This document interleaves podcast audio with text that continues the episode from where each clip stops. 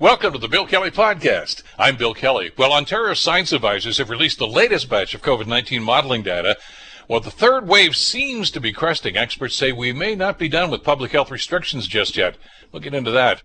The federal government is launching yet another external review into the sexual misconduct allegations of the Canadian Armed Forces. How's this one going to go? Feels like Groundhog Day for retailers in Ontario when I can tell you about some of the frustrations they're feeling. And Canadian doctors have teamed up with celebrities to encourage us to get vaccinated. It's all coming up. The Bill Kelly Podcast starts now.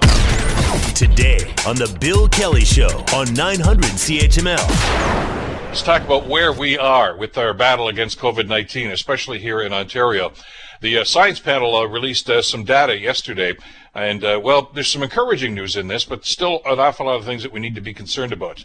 Uh, Global's Dave Woodard has the details. Ontario's Chief Medical Officer of Health Dr. David Williams says that today's optimism comes from the fact Ontarians are making a difference by following the public health measures. Without some measures in place, we would be not talking about worried about upper 3,000, we'd be talking to 8 to 9,000 cases a day. He says daily case counts have crested, but at a high level. And so Dr. Williams says we need to stay the course. As far as whether we'll be able to end the stay at home order in a few weeks' time, Dr. Steini Brown says although it's not just about daily case counts, it will depend on the numbers. It would likely mean if you want to continue to push the cases down, that you need to actually push down further and probably maintain public health measures. Dave Woodard, Global News.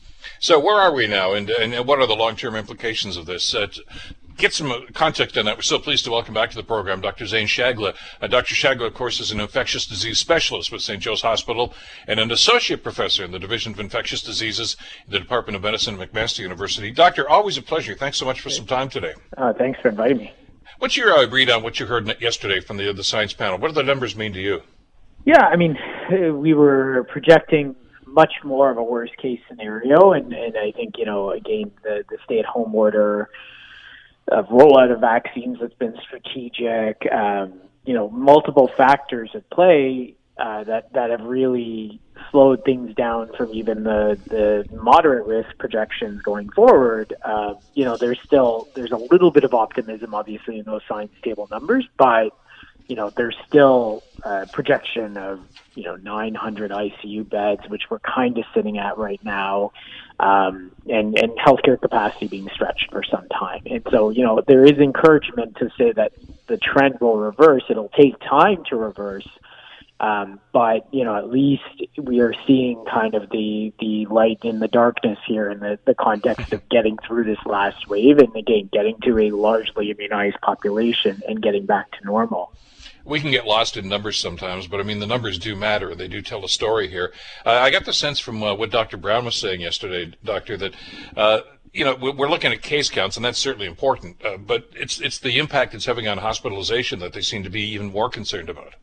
Yeah, absolutely, right. And, and the fact right now is, you know, hospitals are surging to deal with patients. You know, people are being redeployed, patients are being moved all over the province, surgeries have stopped, and uh, you know, uh, it, it is really difficult because uh, we, we really do want to provide care across the spectrum, not just for COVID nineteen. But the reality is, is right now all the healthcare system can deal with is urgent care uh, and COVID nineteen at this point in, in terms of inpatients, and so.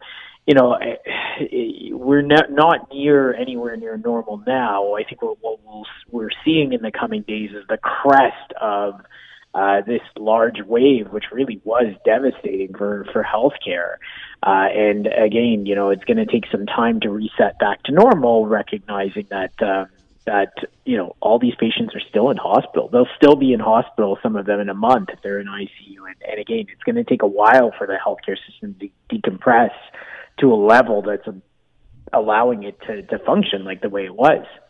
You, you, talked about you know the, some of the projections from earlier, and, and it was you're right. It was pretty scary. They were talking about almost 10,000 cases a day uh, if things did not go well. We're not there, which is good. But uh, the, I, the, warning I, I, sensed yesterday is uh, if we don't watch ourselves, we could be back there. I mean, have we learned from the past about pulling the uh, the stay-at-home orders? A lot of the uh, you know critics are saying, look at uh, the government acted too quickly. They saw a little dip in the numbers and said, okay, we can go back to work and do what we want to do, and boom, all of a sudden the numbers go back up uh, it, it's going to be tough to stay the course, but is that the required measure here?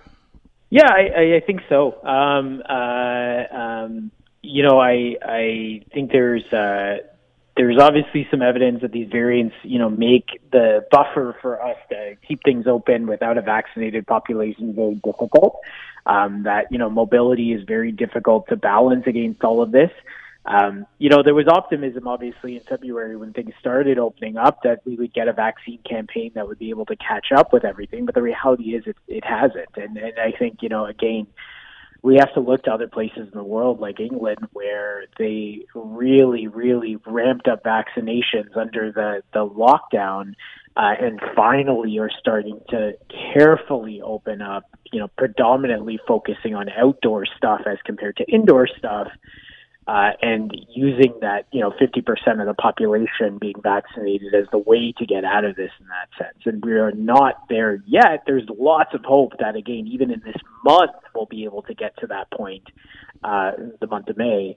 Um, but uh, but yeah, I, I you know I, I think it is uh, it is a pause to say we can't really open up. And again, healthcare at the end of May is not going to be decompressed as much as we would like, and so that really is part of this. That that that capacity is still going to be pressured, uh, and we need to get back to doing surgeries, which is important for everyone.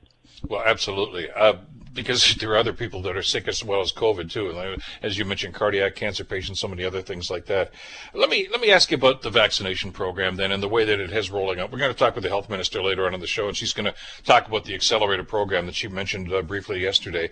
Uh, we're also hearing though from the science table though, doctor, that says, look, you can't vaccinate your way out of this. I mean, we, we want everybody to get vaccinated, uh, but we've got to be diligent about all the other things too. Is that a message that's starting to resonate now?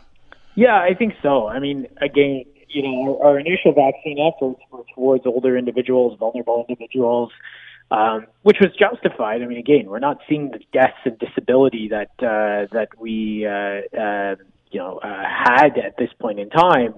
Um, you know, we're not seeing the problems in long-term care that we saw in the second wave, but the reality is, is that wasn't driving transmission, right? You know, the that the 70 year old who's a community dweller who's being careful, vaccinating them protects them against COVID 19, which is great, but they're not the ones driving transmission. The people that are, you know, out in the workplaces, the people that are forced to work during this time that are really driving transmission, the communities that have had the highest burden, including within Hamilton in, in a couple of postal codes. And so, you know, again, vaccinating, getting using vaccines to get out of it means those people need to be vaccinated, not just the people that are the highest risk of getting in hospital, but the highest risk of transmitting the disease. Um, and uh, and again, you know, right now, until we get people vaccinated in those cohorts to a significant degree, we're not going to be able to open things up because they're going to be the ones that are still transmitting and causing community transmission moving forward. Our uh, friends at Global News did some number crunching for us about some of the data that you and, and your colleagues have been giving us, and I, I, guess it's stuff that we need to repeat here about the vaccination program. I guess I, I don't want people to get the impression that well, I've had my first shot, I'm bulletproof mm. now. Uh, as as you told us, I think a, a week or so ago on the program, that first shot, I guess, takes about ten to fourteen days to become totally effective. Uh, yeah, and, I mean, again, ten to fourteen days to you get your immune response kicked mm-hmm. on. It matures over time too. There's there's yeah. you know 21 days is better than 14 days, 28 days is better than 14 days. But it's not perfect, right? And, and again, you know, for a vulnerable 80 year old who, who got their shot, I wouldn't necessarily be recommending they do things that are high risk right now, knowing that even if they get mild or moderate COVID 19, that could land them in a hospital because they don't necessarily have the reserve to deal with it. Um, I think though, you know, people are confused. Obviously, there are people getting their shots and going and having, uh, you know, a get together the next day, and and that also needs to really be messaged that you know it's not perfect right now. It's going to make you better. It's going to make our hospitals better. It's going to make your death rate fall down significantly, but it's not zero by any means. And you know, right now at this point in the pandemic, with variants circulating, with how much community burden there is you know, it, it's not justification to start doing the things that we really, really want to do in terms of getting together or going indoors. Um, but you know, it, it is justification to maybe start considering doing things outdoors more aggressively, and, and again, giving people environments where they can use it as part of the bundle of protections as compared to just being vaccinated alone. It'd be nice if the weather cooperated with that too. Mm-hmm. Don't get another shot of winter coming up this weekend around here. Uh, but is it fair to say then, Doctor, that uh, obviously we, have got our second shot? I mean, I got my first one on Monday mm-hmm. of this week. I think it's mid-August or something when I'm already scheduled for my second shot. So I'm not going to be fully vaccinated probably eh, till the end of August, uh, two weeks after that second shot. Yeah, I mean, I would be surprised. I mean, particularly with people with the mRNA vaccinations of Pfizer and Moderna. You know, mm-hmm. like the, the the province is really being aggressive with getting rates down into the you know numbers down into age 18 by the end of the month. They can book online. Yeah. You know, I I wouldn't be surprised. Even NACI and, and our projections are really saying yes, four months is the delay, but you know, there may be people where they're getting their their shots at month three or even less than that. So, I mean, let's see how this goes over the next month. But I would, you know, the supplies are getting even better in June, even better in July. I would not be surprised that people are getting called back for their second shot earlier than they would have been uh, promised before. I think right now they're just being given a, a, a token appointment for the second shot, but again, I actually think people are probably going to get to kind of month, late month two, early month three by the time they get their second shot, which isn't actually that far off from the product monograph. So, um, yeah, I, I, I do have hope that our supplies are getting better, and it seems like our deliveries are coming on time without much, much, uh, much worry. I think that there's definitely, you know, some people that will be getting their second shots, and, and again, the hopes are by September most people will have their second shots in. Are we supposed to, or can we mix and match these? I mean, if your first shot was uh, AstraZeneca, should the second shot be or Pfizer, et cetera, et cetera? Yeah, I mean, the, there's no data right now. I, uh, you know, for for the AstraZeneca particularly, obviously with the clotting issue, especially people who've gotten their first shot, you know, there is a good look to say, okay, you know, is the second shot going to introduce that risk again? Is there anything we can do to mitigate it? Should we be giving people Pfizer, Moderna? There is a UK trial right now looking at people getting AstraZeneca as their first shot and Pfizer as their second shot, saying is it safe and does it actually give you a better or the same immune response as getting the full series of the single shot?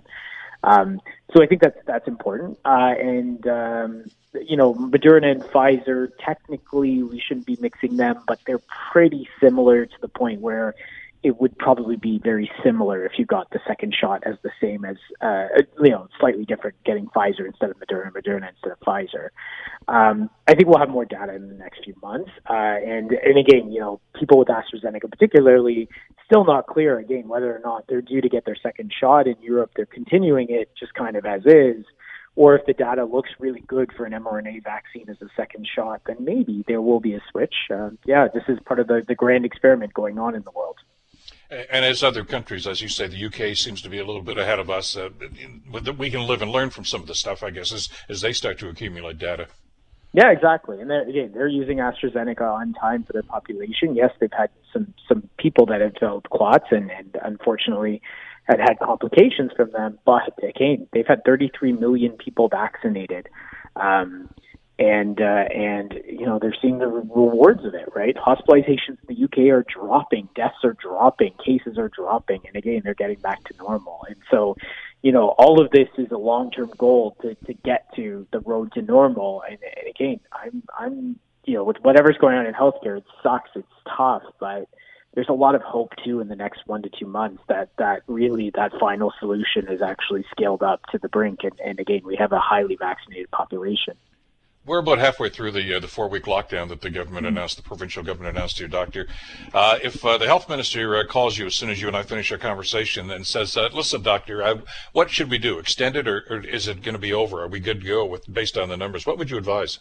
Yeah, I mean, I would probably say that you know mid to late May we still have a lot of a vulnerable population that's not vaccinated, and that's the reality. Even if they do get vaccinated, they're probably not even within two weeks of it.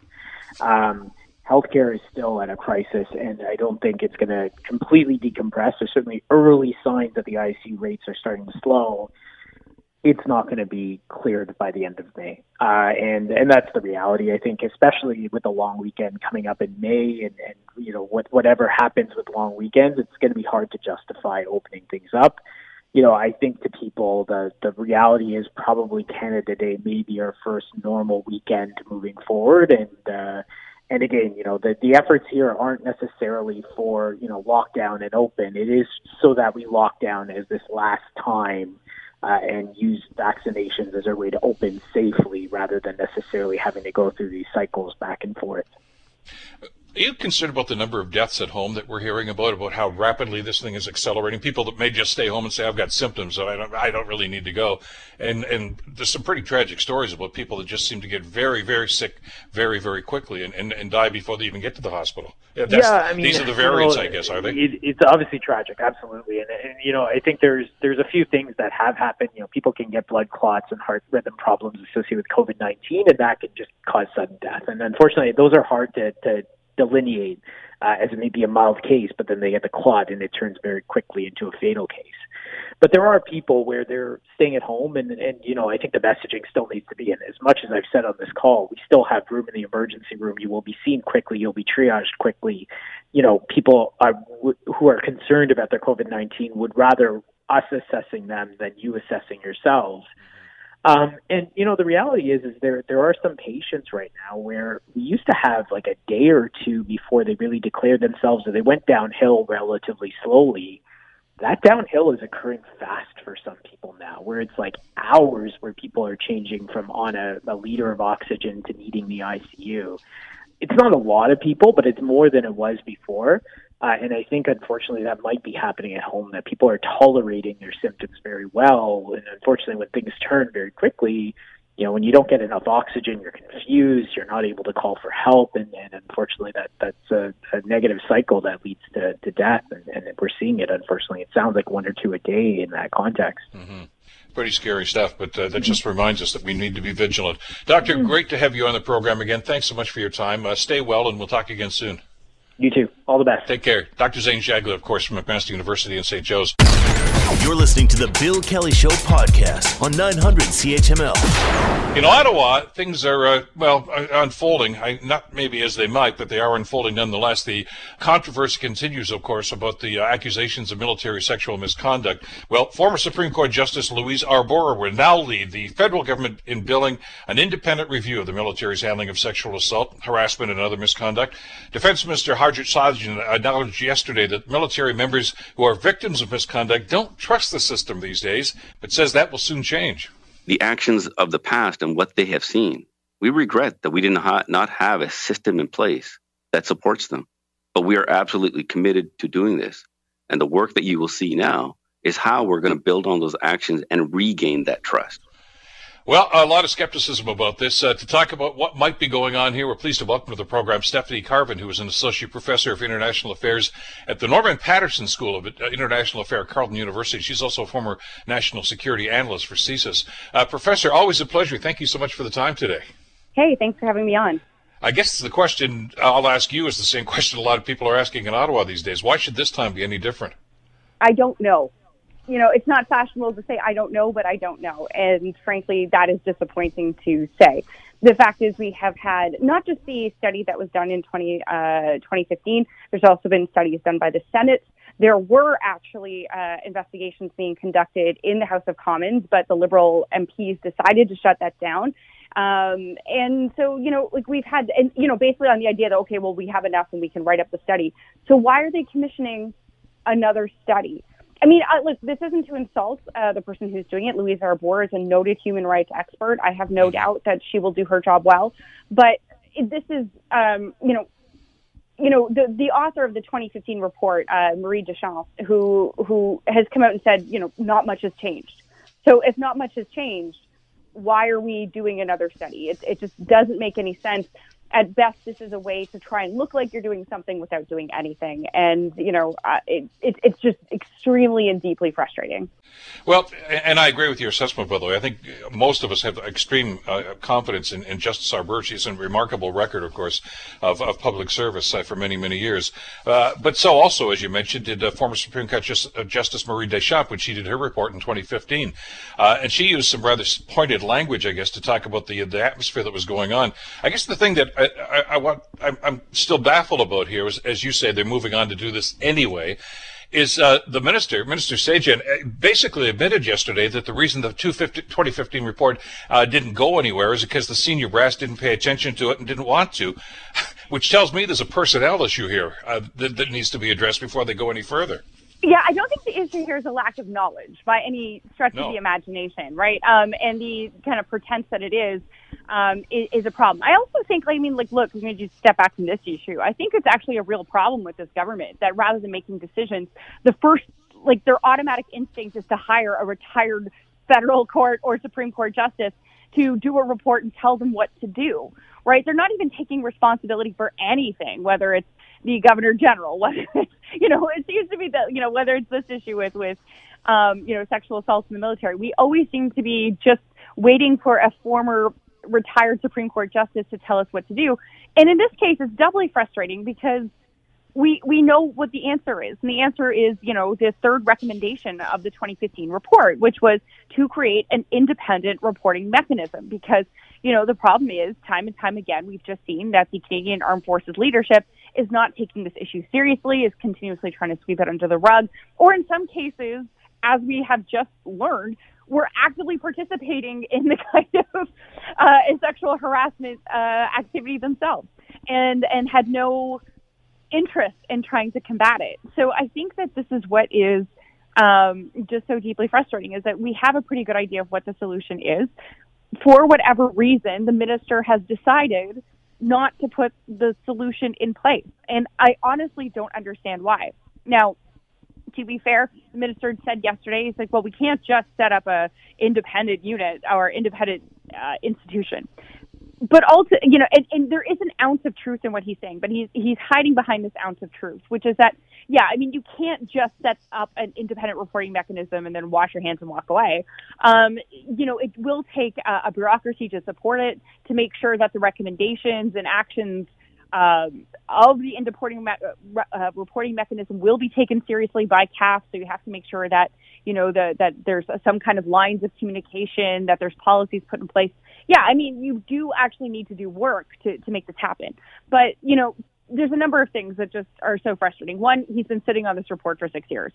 That's the reality. The second thing is there was really no steps announced to suggest that the minister is at all interested in moving this direction. And I, I again, it just boggles my mind why why this is happening when we know what the problem is. We know that this problem is festering, and you know, I just and I pardon the rant here, but I want to be clear. This isn't just about you know. You know, women in the military. And it, it, it is. I mean, obviously, it's about the victims. It's about people who've had their lives and careers ruined, and they have to be front and center in, in thinking about this issue. But there's a bigger issue at stake here as well, which is that, you know, this is going to hurt recruitment. This is hurting retainment. Um, I'm desperately concerned that senior leaders seem to have been involved in, you know, illegal, if not borderline illegal activity um, with regard to sexual harassment and, and, and these kinds of activities. Um, and that this was covered up and no, this seems to have been known about and covered up for, for years and years and years. I mean, this is the kind of blackmail stuff that you worry about. These people had access to all kinds of intelligence and they're hiding the fact that they may have had two children with the women they were sexually harassing, like the, the you know the CDS, the Chief of Defense Staff. I mean, th- this is crazy. This is this is a really bad thing. So this doesn't just hurt the people; it hurts the armed forces generally. This is hurting our military readiness. This is hurting you know our ability for our you know the ability for the military to perform. This is hurting uh, you know there's the potential here for insider threats and the leakage of uh, intelligence to adversarial countries all kinds of bad surround this issue. So why you wouldn't take, why you wouldn't do absolutely everything you could as minister to fix it is just mind-boggling to me, and it's very disappointing. Well, and uh, because the you know they say what's changed. Well, I'll tell you what's changed as you just mentioned. Uh, the last two chiefs of staff have been you know accused of this. I mean, you know the Vance, of course, and those allegations, which as you say, we are, have been around for six years, probably even longer than that. Uh, and then so he leaves, and and Admiral McDonald comes in there. Before he even gets to put his family picture on the desk, he's been charged with or accused of this anyway, and he has to step down. Uh, and and then we've heard stories from a number of the people, uh, as you know, Stephanie, that are saying, look, uh, we did try to follow through on this, and, and what happens is if it goes into the system, oftentimes the people that are accused are, are, are being offered a deal to plead down to some a lesser offense, and it just is swept under the carpet. There's a systemic problem here that they don't seem to want to address. Yeah, I think that's it. And it, like you said, as if the minister, you know, he's apologized, but he's done nothing about it. And uh, you know, an apology without action is meaningless. And th- this is why it's such a problem. And I honestly think that, you know, what's so deeply frustrating about this as well is that, you know, there's this sense, I think, in the liberal government that this issue is just going to go away. You know, that they'll be able, you know, and, and that's the whole strategy here, of course, which is, you know, we'll have, you know, bring in a Supreme Court justice to write a report in a year after the next election when everyone's hopefully forgotten that this happened. And then, you know, nothing will happen again.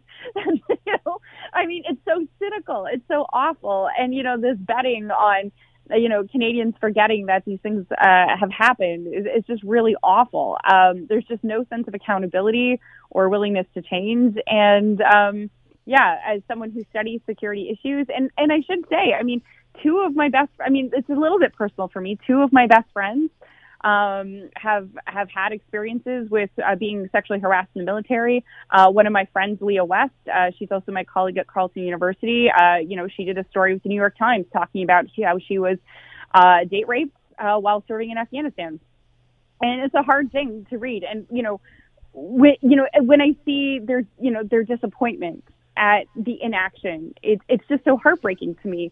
Uh, and it isn't even about me. I can't even imagine what, you know, women are feeling who serve in the armed forces.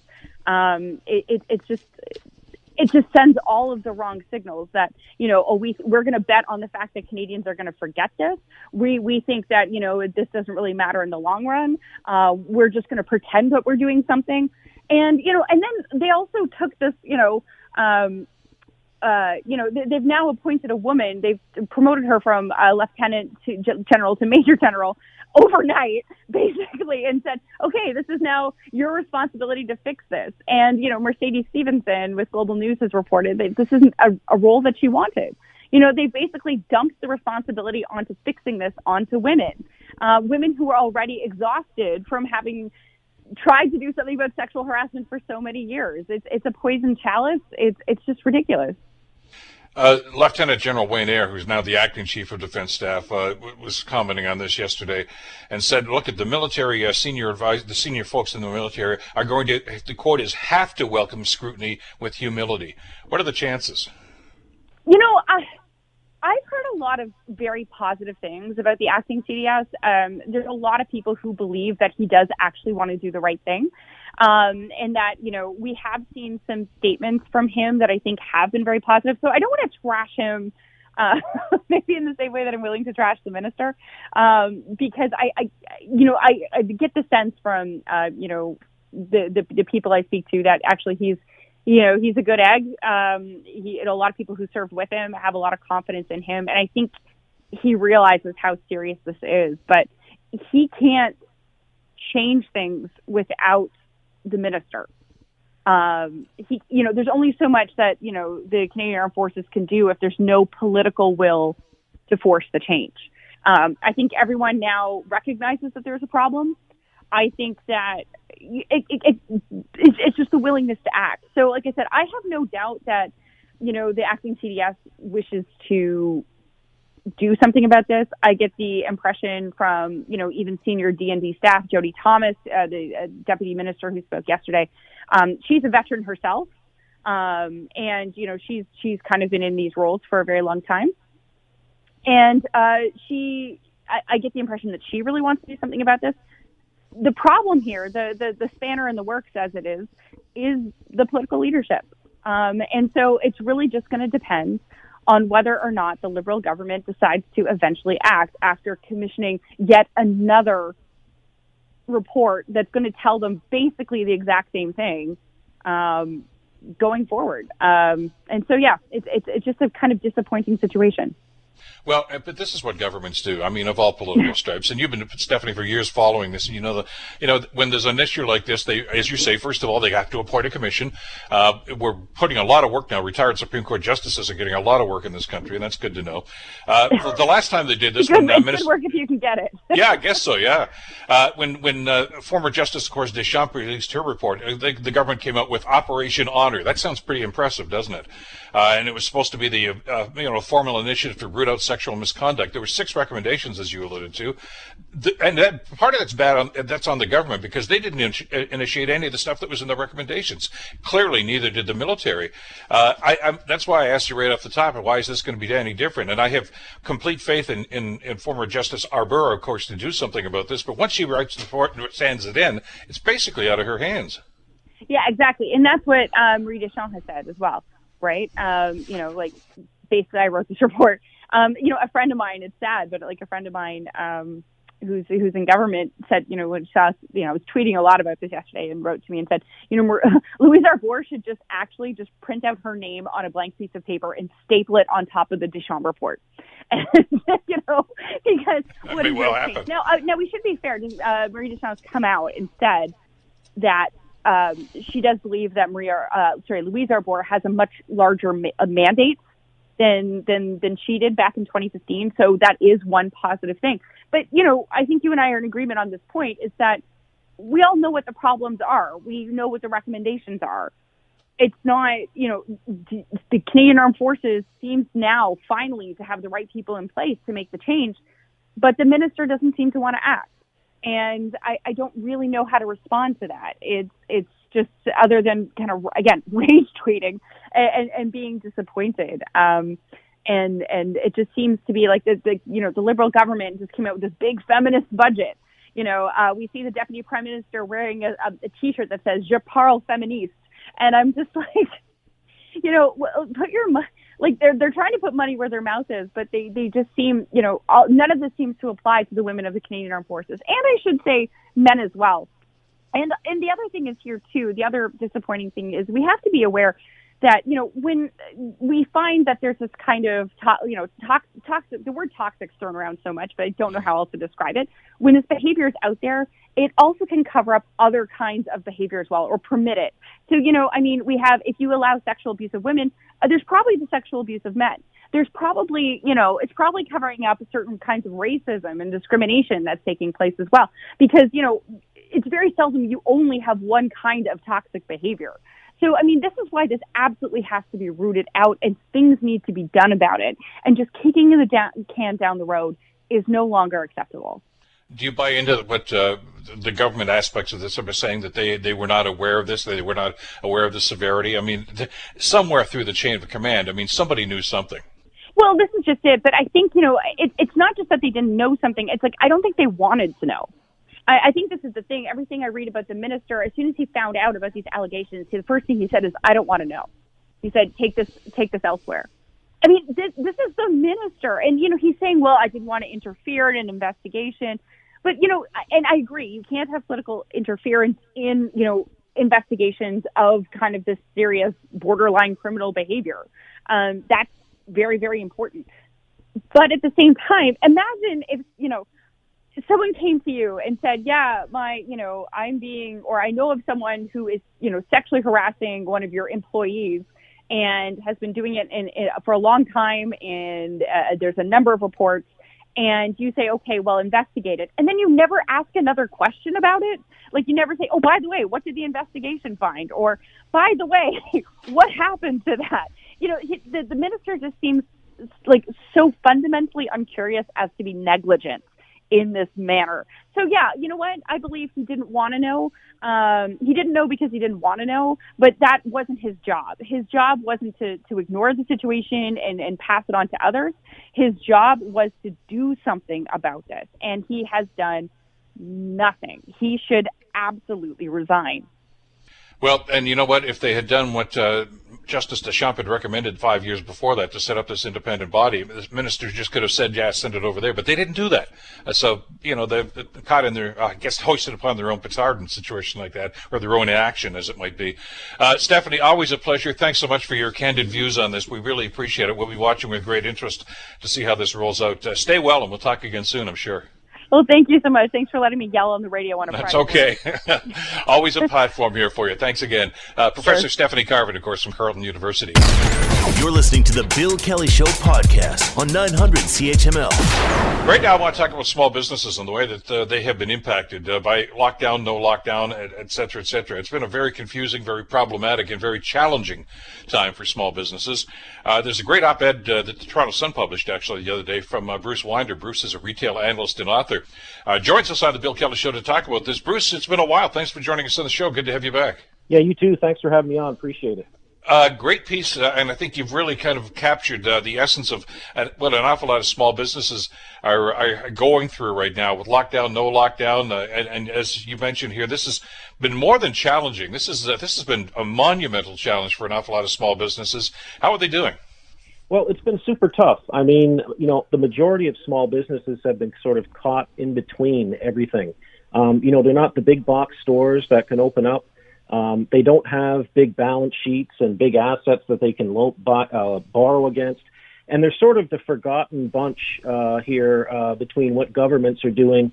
Uh, you know, governments have tried to put forth some subsidies, and some have been good, but some have been slow, and some have been archaic, and and they, it, it's just they're basically a lot of them are just living on life support right now, waiting and hoping that this thing ends uh, soon, um, so that they don't have to take on more debt. Let me ask you about that because I know you've talked to an awful lot of these folks that are in this predicament right now, and and the the the idea about the money not coming as quickly as it should, I, th- I find very distressing. Not as dis- distressing as I'm sure the business owners do, but you know when the CERB program came out, they basically threw money out the door and said, just apply, you're going to get your money. Just apply, you're going to get your money. And uh, to a lot of people, it did. I mean, within days, uh, they were getting checks, and, and that's great. I mean, because they they needed the money. Why why is this? Apparently a different standard for small businesses. Yeah, I mean it's a it's a great question. I think a lot of Canadians feel like that. Is you know governments were pretty quick to give the CERB away, and and and that was good. I think that that helped save a lot of people. You can argue that you know to some degree it was too blunt and not specific enough, but mm-hmm. kind of the opposite thing happened with small business. I mean, you know, um, at first they they they asked landlords to apply and not the tenants. You know, and money has been slow flowing, so I don't really know why that's happened. But I think there's going to be um, some bitterness here, you know, over the next several years in terms of how small business was sort of forgotten during this whole thing they're accumulating debt, and as you say initially, because some of the programs that the government's offered were really just you know the no interest loans or low interest loans, which only helps you know add to their debt load. How are they going to recover? I mean, if this thing were to end, say you know Thanksgiving or heading into the Christmas season, God helping that you know it's going to happen that way. Uh, these the troubles for the small business is not over by any stretch of the imagination. No, not at all. I mean, they're going to face a couple things. To your point, you know, the majority of government subsidies have been um, uh, loans versus grants. There have been some grants, which are great, but majority loans. And it's going to take a long time to pay that off. And let's let's face it, a lot of these small businesses, their gross margins and net margins are very tight. So it's not like they have huge profits that they can use to pay down debt every month or every year. So it's going to be tough. And even if they do have enough to pay down the debt, they won't be able to invest in their business because there'll be nothing left. And some of them, sadly, are going to wake up when this is over, and the world will have changed in terms of how just what people buy and how they buy it. And they may have to close down, so they may have sort of went through this for nothing, you know, where they kind of wrote it out, and then eventually, when shoppers open up again, it's just they just don't want their products anymore. So it, it's just a really sad story for small business right now or if they do want the product, there's another facet or another way in which the, you know we we've ordered it now. I mean, let's face it, online shopping has ballooned, uh, as you mentioned in the in the piece.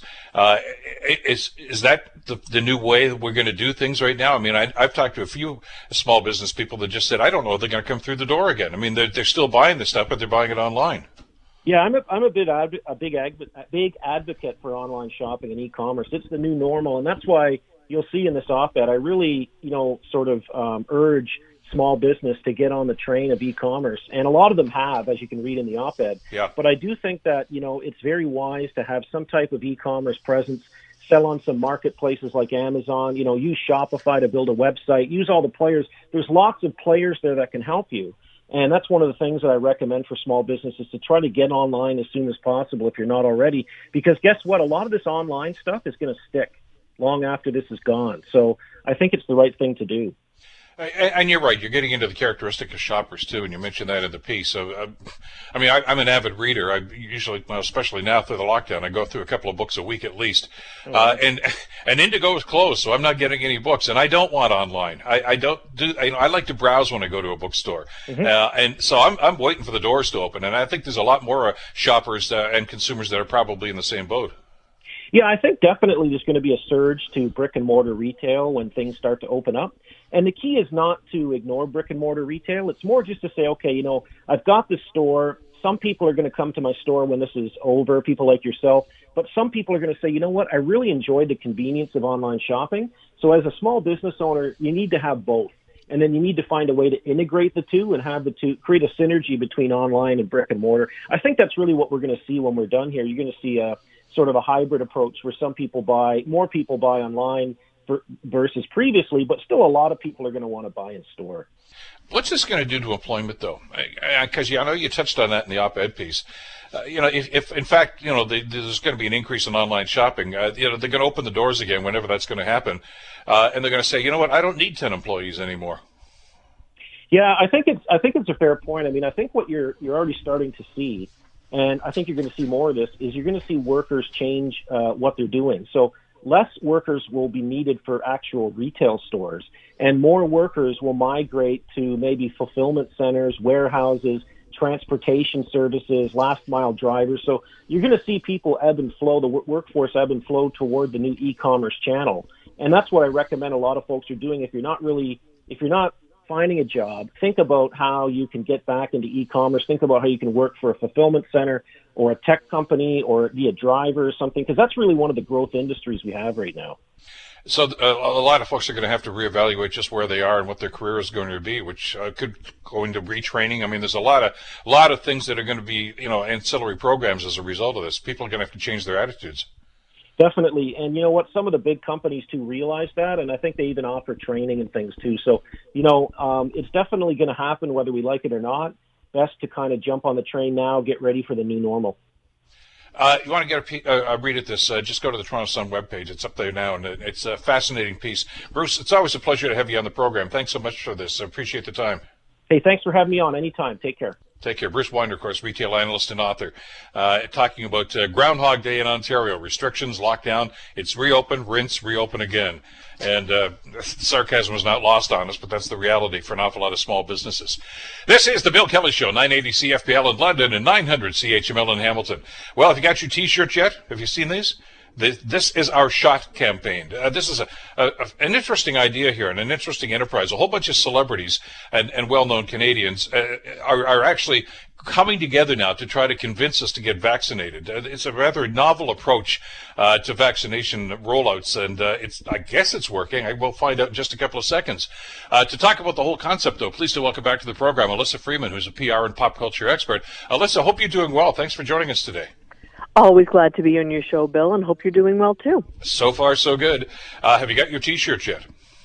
No. but that doesn't mean I don't applaud this campaign. This is our shot. I, I hope they, uh, by the way, that Lin Manuel Miranda is getting something out of this because that seems to be a kind of a, a, a, play on words to to the great song, of course, he had in the musical Hamilton. Uh, but it, I like it. It's a play on words. Uh, some folks, some pretty high profile people like Ryan Reynolds, Hayley Wickenheiser, Michael Bublé. I think you get a free can of his pop when you uh, get vaccinated with him. Uh, is it is it necessary? Do we need the celebs to get us to, to, to move towards something like this? Yes, because they have to pick up where the governments are leaving off. I mean, if you've seen some of the provincial ads, that you know they're very, you know, this is why you need to get the shot. There are ads out there extolling the virtues of the vaccine, but you know, people are wary of government. You know, they feel that they have ulterior motives as to why uh, you should get the shot. So I don't think that that's the majority of the people who think that, but I certainly think that there is a percentage, and we everybody counts. Every arm counts. Every jab counts. So, in order to dispel those myths, I'm so glad to see that Ryan Reynolds and Hayley Wickenheiser have teamed up again. Remember at the beginning of the pandemic, they were uh, part of a um, PPE uh, distribution effort, yeah, which yeah. did amazing. So here they are segueing into something else, thinking, okay, we need to step up again. So for them to play in this space, Bill, is not unusual because they have already shown their fortitude and their determination in trying to help this effort, this pandemic effort, whether it was a distribution of PPE and now the vaccine. Well, especially because there has been, let's face it, uh, some vaccine hesitancy. Now, that there's always going to be an element of the population that are like that, but you know, there were some stories about AstraZeneca and, and some side effects, and that a lot of people might just think, ah, maybe I shouldn't be doing this. Uh, but you know, when you get a Ryan Reynolds or a Hayley Wickenheiser or a Bublé or somebody else, there's a number of other folks that are doing this now. Uh, that could be the influence. I mean, we, you know, people that we hold in high regard, if they're saying, "Look, I've done this, it's okay, go ahead," it's probably going to swing a few people in that direction. Well, you know, this effort is really picking up where the government leaves off, as far as I'm concerned. Mm-hmm. And thank goodness there are groups like this that see the importance. And what what I found very interesting during this pandemic is the groundswell of sort of you know you know how we call people that take footage and uh, send it to the news um, citizen journalists. I think that this mm-hmm. is more about citizen activism, but on a very large scale. And I hope that it does address that vaccine hesitancy. But more importantly, what uh, what I when I dug into this, it addresses the hesitancy reasons. So is it because of religious reasons? Is the vaccine vegan? Is it like you know you look at this and you think, well, gee, who cares? But you know what? There are people who care. Sure. And there are people who are taking up the mantle, not just with this campaign, but also by holding town halls. And um, a lot of MPs are doing this. So, and answering people's questions that cannot get answers elsewhere it's interesting to watch this. So there's a variation on the theme happening in the states. I, saw, I don't know if you saw the the video on this the other day. They're actually having barbecues, uh, vaccine barbecues. You know, to, to, get people to go to these mass vaccination sites. You know, you, you, get a free beer and a hot dog if you as long as you get vaccinated. Things of this nature. I guess whatever it takes to get people in there. I, I guess it, you know the, the I hate to use the phrase, but the end does justify the means here. If we get them out there and get them vaccinated. Well, 100% it does. Um, I think that in the States, there's more political reasoning as to why yeah. people are not getting vaccinated. And that's not something that we're necessarily seeing here, at least not in greater numbers. But I think that these campaigns are important. And, you know, you were right to point out that this is a, um, a riff on the lyric from Lin Manuel Miranda from the famous play Hamilton. Um, you know, it's time to take the shot. Mm-hmm. And I'm sure that he's tickled pink that, you know, uh, Canadians think enough of it, enough of it to actually use that in a way that is so helpful for, uh, you know, a, a broad uh, mass of people. And I hope that it does work. I, I really do hope that it does work because right now I just see that it's social media based because both Ryan Reynolds, well, especially Ryan Reynolds and Hayley Wickenheiser, and all the other celebrities that they're getting on board, they're using a really tried and true strategy. Is that if you want to get a message out, get the people who also have large platforms of people that maybe you're not reaching to help you get that out too. So it, it's a it's a very savvy strategy. Well, I'm glad to see this too, and I, know you guys have talked about this in the past, and you and I have had these discussions.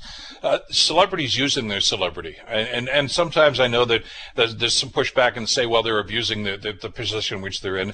Uh, this is quite the opposite. This is the polar opposite. This is them taking advantage of the position that they're in.